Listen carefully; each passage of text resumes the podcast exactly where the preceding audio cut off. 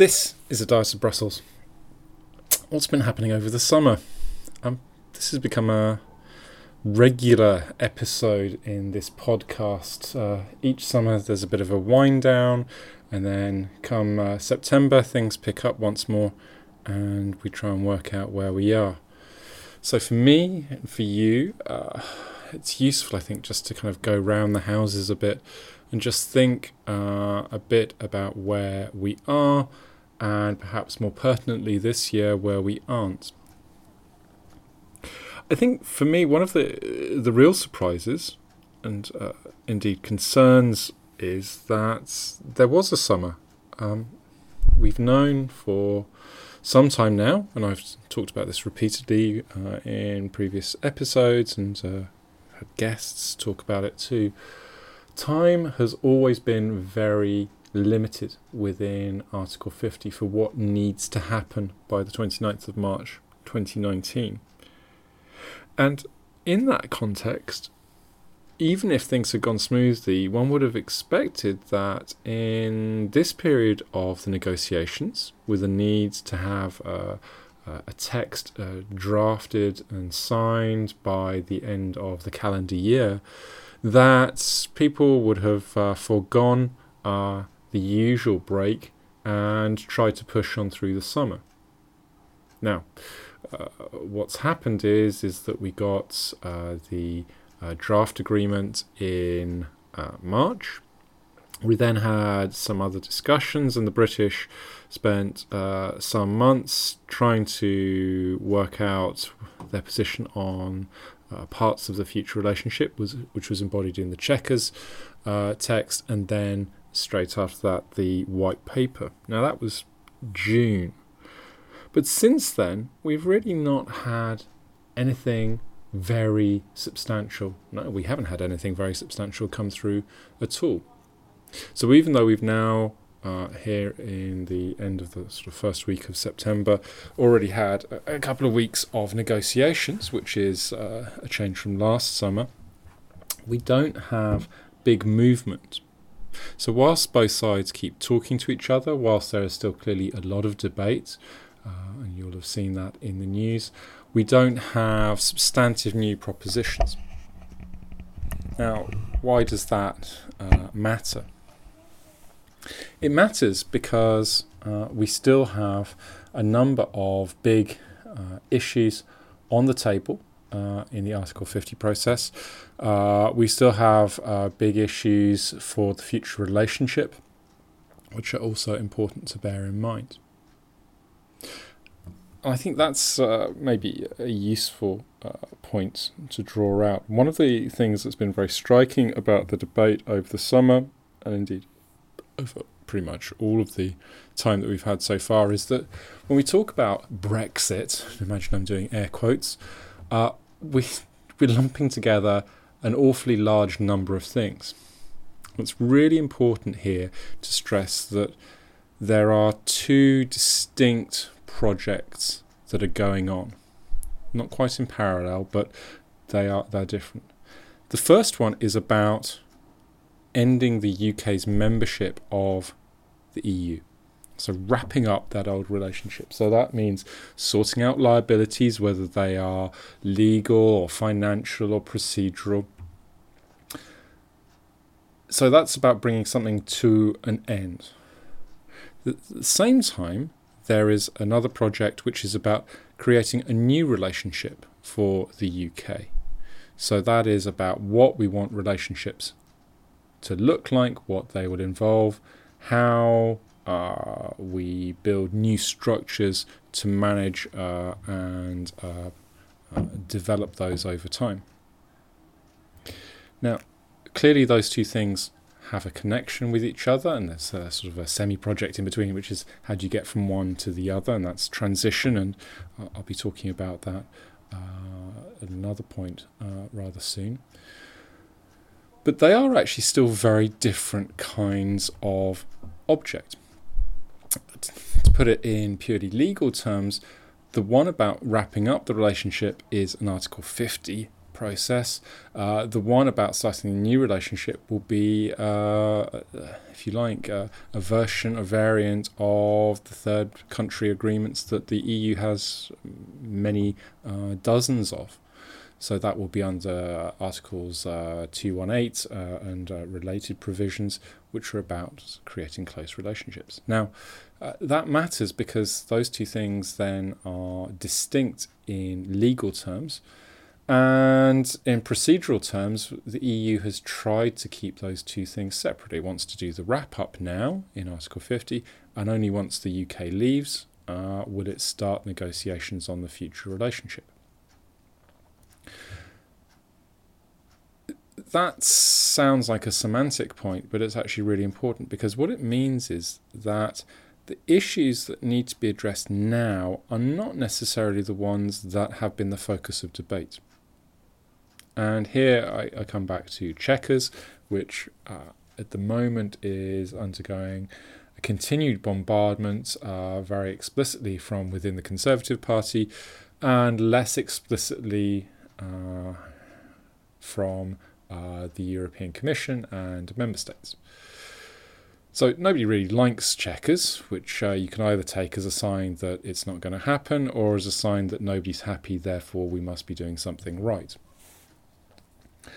However, what Chequers is about is about that future relationship. It's about what we want things to look like, how we want them to work. But that's not what the current negotiations in Article 50 are about. They are about issues of the Irish border, of the Irish dimension more generally, things like finances, governance, uh, structures, uh, and arrangements for the transition for that period between leaving and uh, finally bringing to effect that new uh, agreement that would be started uh, negotiating next March. So, whilst understandably, and this has always been the British argument, you need to have a sense of where you're heading to if, before you can work out how you get there, and that wrapping up the old relationship is part of getting there. The unwillingness or the inability to uh, talk explicitly about those kinds of issues really raises concerns. So, whether or not transi- uh, Chequers is the uh, issue in hand, what we find is that if we can't reach an agreement about the uh, Article 50 uh, elements, then we're not going to be having a discussion about Chequers or anything else for a long time because we'll be back to, well, there are all these liabilities that weren't resolved and now we need to find another way of trying to address them. So, this raises an obvious question. Uh, for the simple reason that I never believe people are stupid, uh, despite what uh, it might look like. I think the British government and the British political system is more than aware of what is involved uh, and what is required at this stage. Now, really, there are only a limited number of uh, explanations that seem uh, viable. The more positive one is that the British government sees the Chequers model as a way of addressing the backstop issue, of creating a credible path so that it doesn't need to accept the implementation of the backstop. And again, here we're in a slightly semantic distinction. The British government says repeatedly that it accepts the principle of the backstop there is a, a, fairly basic disagreement about whether the backstop, uh, as written in the draft text, applies only to Northern Ireland or to the whole of the UK. But in either case, the UK says the backstop, yes, we recognise the, the need for that, but we never want to be in a position where we have to use it. So uh, in the language of the, the joint report, which came out uh, at the uh, back end of last calendar year, 2017, there were three options, of which C was the backstop option. And A and B were basically different ways that you could uh, avoid the need for a backstop. So that's either because you had a, an agreement that uh, obviated the need for uh, any controls or alternatively, you'd find uh, other kinds of technical solutions that removed the, the need uh, for for them as well. Now, that language was there to give a bit of space. And really, what we, we, we might be uh, doing here is having uh, the same kind of uh, argument that, uh, in terms of what is going to be worked towards by the end of this year, you have a legal document which is the withdrawal agreement, uh, which is that draft that I've already mentioned. And then alongside that, you'll have uh, a political declaration, which will be non binding, but which will talk aspirationally about what the future relationship might look like and how the two sides are going to go about trying to achieve that. So, from the British side, if they can provide uh, a pathway to uh, a mutually acceptable uh, relationship that involves enough that you don't have to operationalize the uh, or put into effect the backstop arrangement, then that is a way of addressing the Irish problem. So, uh, if you like, it's coming at uh, the Irish dimension from uh, the back end and saying, here's a way of uh, of uh, making a solution that we can all live with. The more cynical approach to this is to say that this discussion about Chequers, about customs facilitation, uh, all the rest, is in essence more akin to uh, a diversionary tactic. That um, there is a hard deadline for negotiations, for reaching an agreement.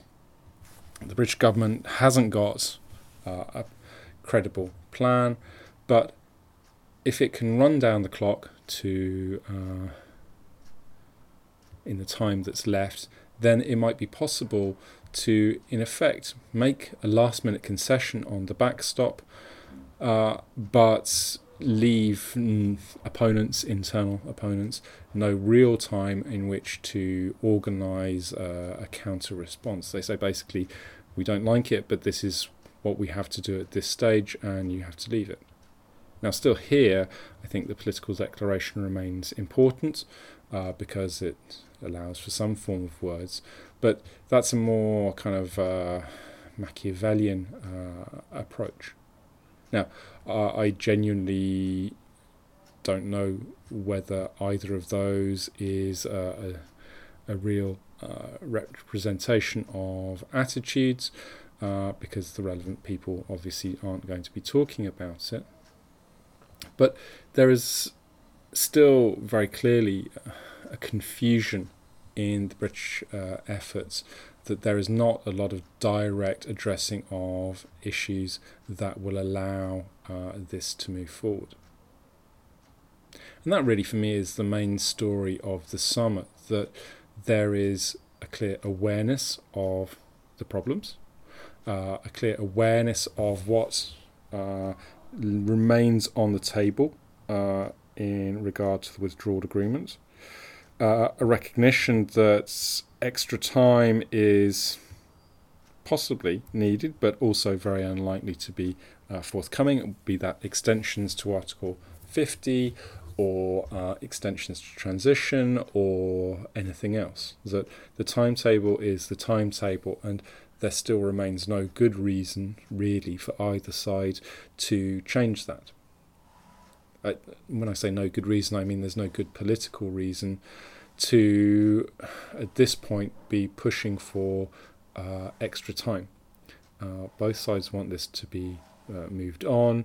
There is a concern that more time will simply mean more prevarication. So uh, the pressure of the deadline uh, still is yet to be fully felt, uh, and uh, maybe only once that happens will you get a change in that rhetoric.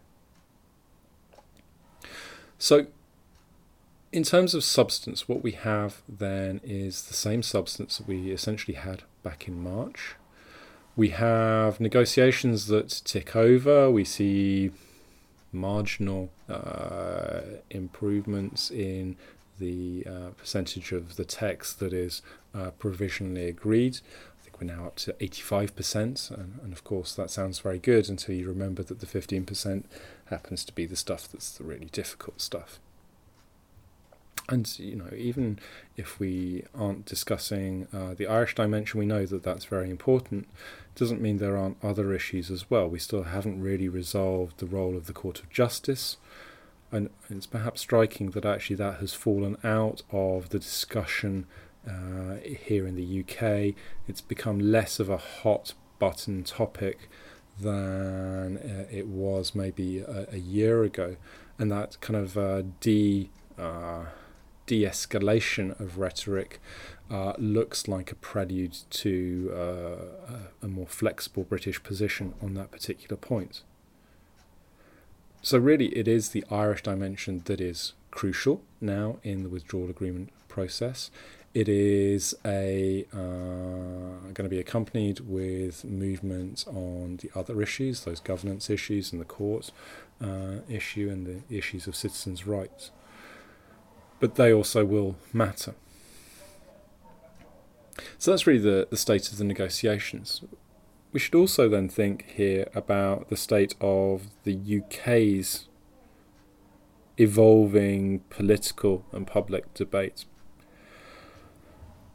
In terms of the political parties, we again remain in this highly conflictual uh, situation where both Conservatives and Labour really haven't resolved what it is that they are going to do and how they are going to do it. Uh, both parties have r- real internal differences uh, of different kinds, but uh, there's not been any crystallisation around a consensus. And clearly, Chequers was intended to be that crystallisation for the Conservatives to say, here is what we're going to do, we've got the buy in of the cabinet, off we go.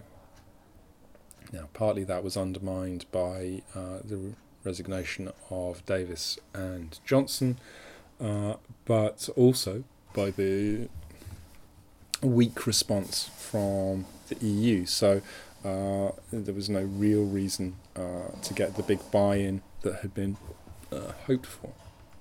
And still, clearly, Theresa May remains in a uh, weak position. that she doesn't seem to command the confidence of uh, anyone particularly very actively. And it's really, again, that because nobody can be sure who would replace her if she were challenged for the leadership, uh, that really keeps her in post. So, that British debate really has got itself stuck into a loop around Chequers, uh, around customs arrangements, which is at the heart of the Chequers model. And what we're seeing now are Tory backbenchers uh, manoeuvring in the run up to the party conference uh, in a few weeks' time to try and move uh, Theresa May on this position. Now, at this point, we don't know what that will look like.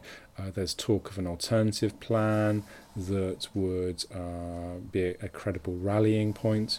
Um, that plan remains vague at this stage, and uh, well, as and when it emerges, I, I'll be happy to talk about that for you. But problematically, the harder wing of the party lack a uh, clear leader. Um, Boris Johnson's position remains, uh, I think, uncertain at this stage, and whilst he clearly is coming uh, back into the public eye, there has to be a question about whether he can be the, the standard bearer for an alternative model. So we have a Conservative Party that has difficulties and divisions, much as it has had through the entire process. We also have a Labour Party that uh, I think instructively spent most of the summer consumed with a very different debate about anti Semitism and, by extension, the position of Jeremy Corbyn, rather than one that focused on the question of Brexit or the EU. And that, I think, profound ambivalence of Jeremy Corbyn towards the issue, uh, the centrality of his position within the party as, you know, what his uh, priorities are about. I think really comes through. And whilst there are clearly uh, efforts within uh, the parliamentary party to uh, uh, do different things, there really isn't the the buy-in from the senior leadership, which makes life a lot more complicated. So you would have thought that by this point we might have more clarity about what the UK wants, uh, about what the government wants, about whether there is a majority in Parliament one way or the other. And honestly, we, we don't have that at all. We still aren't clear really what uh, Parliament would accept when it comes to any vote uh, on a deal. That really has to be an issue that is a concern for uh, the EU. That that uh, political uncertainty within the UK clearly some point knocks on to negotiations and uh, leaves them in a much more uncertain kind of position. And already, if we think about the path of the negotiations since uh, March uh, 2017, we can see how it's been mainly UK uh, developments, let's use that word, uh, that have delayed the process. And when I said at the top of the episodes, you know, even with the the best uh, will, you would have struggled with time. Uh, we haven't seen that happen uh, in practice. That we've had the delay around the general election, then delays around the UK trying to agree what its uh, position might be, uh, for example, on uh, customs which is not even the whole of the future relationship, let alone the entirety of it. So, what matters, I think, at this stage is what comes in the coming weeks and months. So, as a reminder, for a deal to be in place by the end of March, there has to be a text that is agreed by the uh, principals. That has to then be ratified by a majority in the uh, of the member states, uh, which can be done through uh, a council or a European Council meeting. But that requires consultation with national uh, bodies first. You need to have the approval of a majority of MEPs in the European Parliament, uh, which again will take uh, some time. And you need the approval now uh, of Parliament through this meaningful vote. So there has to be a bill that goes through that embodies the withdrawal agreement. There will be discussion in both chambers, so Lords uh, and the Commons, and the government's promised a certain amount of time uh, for that uh, discussion to take place. All of that suggests that you need at least two months and uh, quite probably a bit more once you've uh, taken account of the uh, various institutional requirements for that ratification to take place. So it's not enough that you sign the deal, you also have to have it ratified by all three parties, so UK, member states, and the European Parliament. So that really means that the end of 2018 is the point at which you have to have a deal together, written, signed, you know, the kind of thing that you remember when people sign treaties and, and deals. That doesn't leave very much time because you to get to a point where you have something that can be signed, you need to have some time in which you can have uh, uh, lawyers run over political agreements and turn them into legally binding uh, in a rigorous text. So you need uh, some uh, weeks to do that. So really, we're looking at early December as a point at which you need to be getting the political agreement coming through. Now, the way Article 50 works, that means that people are going to need to be tabling proposals really very soon, so in the next few weeks, to be able to get those then considered by the other side to come together and uh, have negotiations, then to take that back home, then to come back and say, yes, we can do that. So already we know that the original point of agreement, which was intended to be the European Council in October is not going to be a point where we get an agreement. There simply is too much ground to be covered. There is not enough time in which to cover that ground. So we either have the European Council in uh, December as the point that we do these things, or we have talk now of a special European Council in November uh, to do the same. But those two options of December and November really represent the last points in the calendar, unless we're trying to do something incredibly rushed, which always comes with uh, a number of uh, risks. And given how problematic the Article 50 process has turned out to be, one would have to hesitate before going right down to the wire. Important markers to look out for, I think, are, are fairly clear. There is an informal meeting of uh, heads of states and governments uh, of the EU in Salzburg in a couple of weeks. That does not have Brexit really as a major agenda point, but the bringing together of the key uh, individuals uh, from both sides, I think, represents an opportunity where we can see uh, whether some uh, uh, movement is possible. Uh, and I think also importantly whether the, the EU decides to push on language that can help it to to underline its position or demonstrate where there is flexibility. And you've seen elements of both of those things uh, in recent weeks from Michel Barnier. The other key point I think will be the Conservative Party conference where Theresa May will find out quite how orchestrated a campaign against the Chequers model there is. There will also be an opportunity for her to make a speech about these issues and how she will proceed. So, in terms of testing the water about what is going to fly domestically, I think that uh, the conference will be particularly important. But as those two things underline, a negotiation is about not just one party. The persistent failing of the debate here in the UK has been to think that if only Theresa May uh, can battle it out with her party and reach an agreement one way or another, then that somehow this is all done that's completely to ignore that the UK might well have difficulty agreeing within itself, but it also needs to agree with the EU. So we need to take uh, account of what the EU is talking about, what it thinks, uh, and we'll be talking about that during the autumn, I think, a lot more than we have been because it will become apparent that that really matters.